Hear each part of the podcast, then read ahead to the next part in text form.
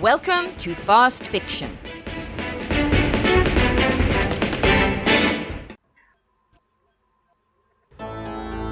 Virtual reality.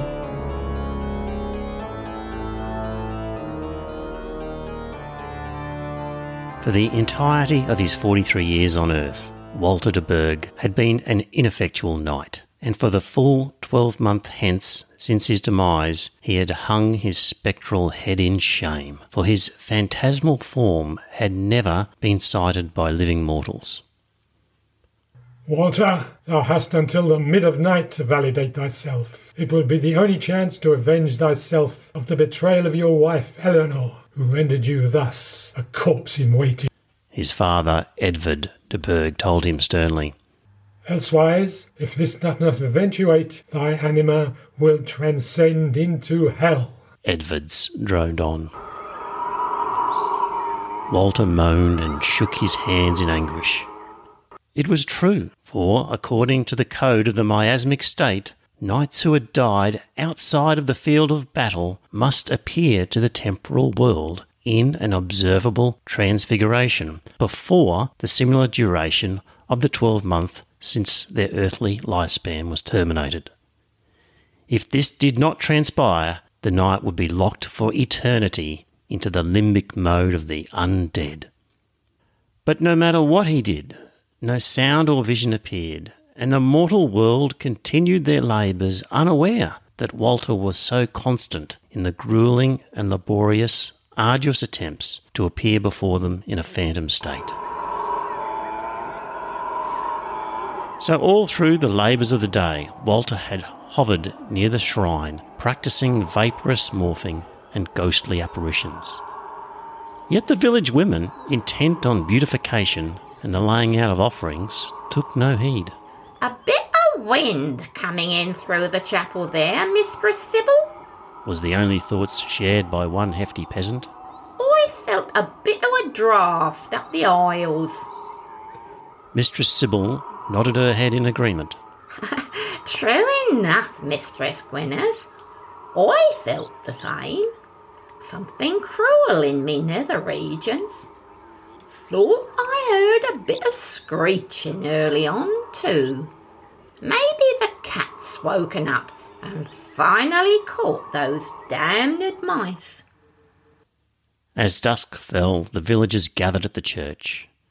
The serfs and the peasants, the lords and the ladies, all garbed in their best raiments, entered the vestibule and hurried to their pews.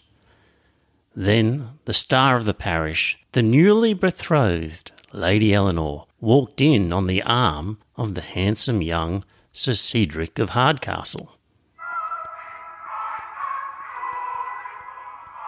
The elite men of the clergy lined up two by two as they led their flock down the nave in praise, their voices uplifted in giving thanks as they rejoiced the bountiful season thus past. Walter floated above them, exhausted and dismayed, his unseen eyes penetrating the exquisite apparel and comely features of his earthly wife. His accusing utterances were unheard. Yet, as the first chimes of the bell struck, Walter felt a miraculous energizing in his non visionary bones. He took a deep breath and was delighted to find his nothingness began to materialize into a vague apparition.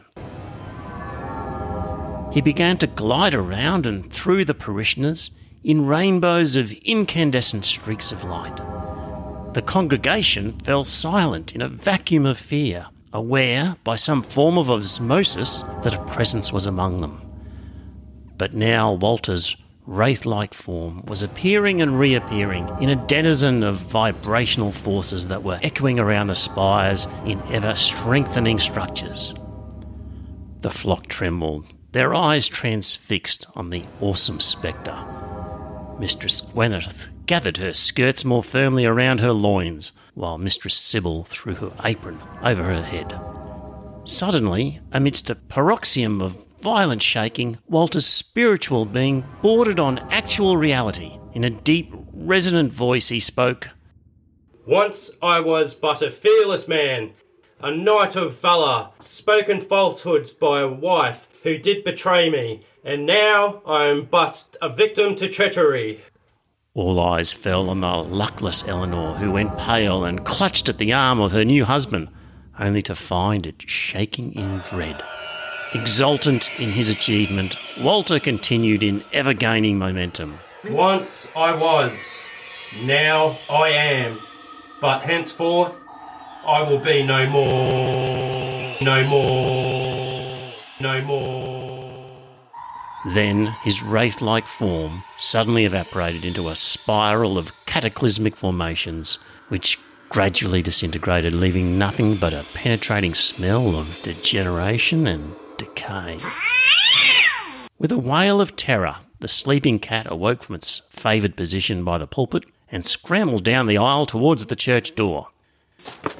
It was closely followed by the Lady Eleanor and Sir Cedric, who made good use of elbows and fists to edge out the white faced, robe flapping minister. Next were the entire members of his ecclesiastical underlings, with the portly forms of Mistress Sybil and Mistress Gwyneth bringing up the rear. An eerie silence pervaded the empty church. Then, from deep within the walls and vaults, a faint cheer could be heard as Walter's forebears welcomed him into that final place of the great unknown.